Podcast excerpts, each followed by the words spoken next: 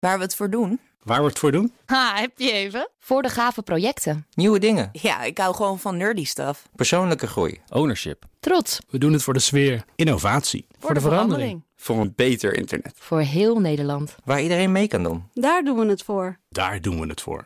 Waar doe jij het voor? Kom werken voor KPN en groei op jouw manier. Check de actuele vacatures op het gebied van data, security, development en networking op jobs.kpn.com/tech. Wetenschap vandaag. En dieren in het wetenschapsnieuws vandaag. Want uit nieuw onderzoek zou blijken dat de horens van neushoorns kleiner zijn geworden in de afgelopen eeuw. En de reden daarvoor is hoogstwaarschijnlijk de jacht. Nou, wetenschapsredacteur Carlijn Meinders, dat klinkt niet als heel goed nieuws. Nee, nee, dat is het denk ik ook niet. Uh, de manier waarop dit is uitgezocht is dan wel weer mooi. Uh, dit onderzoek was mogelijk dankzij een enorme database aan neushoornkennis, verzameld door een Nederlandse onderzoeker, Kees Rookmaker. Hij richtte daarvoor het Rhino Resource Center op. Daar vind je onder andere een gigantische hoeveelheid beelden, foto's, maar ook tekeningen en schilderijen uit de afgelopen mm. Eeuwen. Uh, nu kun je, als je wilt weten hoe het met de neushoorn gaat, observaties doen natuurlijk in het wild, opvangcentra of in dierentuinen. Maar dat zegt iets over nu. Wil je weten hoe het zit met hun hoorns in de afgelopen honderden jaren, dan moet je dat anders aanpakken. Wat dachten ze daarom in dit onderzoek van de Universiteit van Cambridge? Wat als we daarvoor die dataset gebruiken? En dat hebben ze gedaan. Het leverde drie belangrijke bevindingen op, vertelt onderzoeker Oscar Wilson. Eén. We found the first evidence for declining horn size in rhino species. Ja, een afname van die hoorngrootte dus. Dat geldt voor alle vijf de soorten. Twee. The relationship between humans and rhinos has changed over time.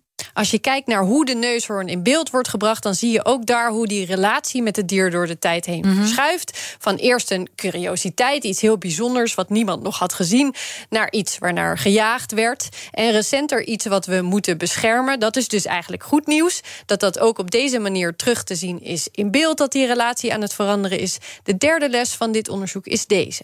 We've shown for the first time how useful these image data sets could be for a variety of different studies. Ja, wat Wilson daarover zegt is eigenlijk kijk op een nieuwe manier naar dit soort datasets. Die zijn er gewoon, uh, want ze zijn waardevoller dan je misschien zou denken. Hij hoopt dat het onderzoekers inspireert, ook in het geval van andere diersoorten, dit een keer te proberen. En het gaat dan dus over uh, tekeningen, schilderingen, afbeeldingen. Voor, voor uh, de lengte van de hoorn hebben ze foto's gebruikt. Voor de andere dingen hebben ze ook gekeken naar schilderingen en, ja. en tekeningen inderdaad. En, en dan over die horens, hoe erg is het eigenlijk dat die korter worden? Want... Ja, dat is een goede vraag. Uh, is dat überhaupt erg? Dit is wat Wilson daarover zegt. Rhinos do have horns for a reason. They use them, for example, for defending their territory. In some species, they use them to find a mate.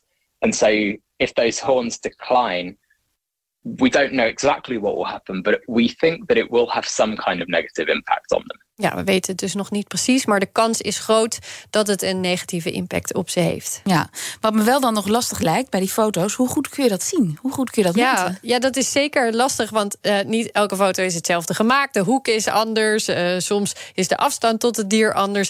Het is ook niet zo dat de schaal erbij staat of zo.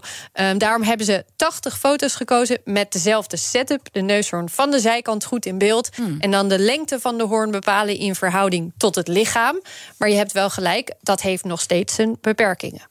We haven't been able to give, for example, a percentage decline of the horn length over time at this stage. That's one of the challenges that we've had in, in dealing with this data. And we hope that um, by combining these image based approaches with, for example, uh, going to museums and actually measuring specimens, we might have the best possible chance of being able to put uh, centimeter values on those declines in the future. Daar is dus meer data voor nodig, meer foto's, maar ook meer echt materiaal.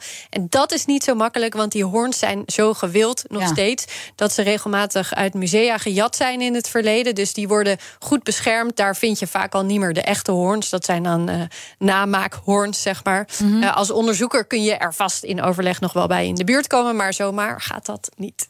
En ze hebben dus ook een idee waarom die lengte afneemt, toch? En dat is niet heel verrassend onze eigen schuld weer Ja, eens. ja. Eh, dat vermoeden ze dat er zoveel gejaagd is op de dieren met de grote hoorns, dat die met de kleinere hoorns overbleven en die zich weer voortplanten, wat zorgt voor meer dieren met kleine hoorns.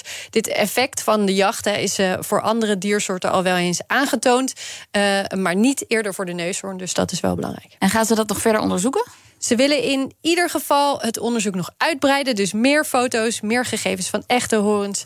En wat ze ook nog heel graag willen onderzoeken... hoe kunstenaars de neushoorn door de eeuwen heen in beeld hebben gebracht. Dus meer in die tekeningen en schilderijen. Daar hebben ze nu al een beetje naar gekeken... wat betreft onze relatie met het dier. Maar ze zijn ook benieuwd... werd er niet gewoon een beetje overdreven hier en daar? Basically, how wrong we were about what rhinos looked like and how they behaved. Ja, het kan zijn dat we dat, dat beeld misschien een beetje verkeerd is geschetst door de tijd heen.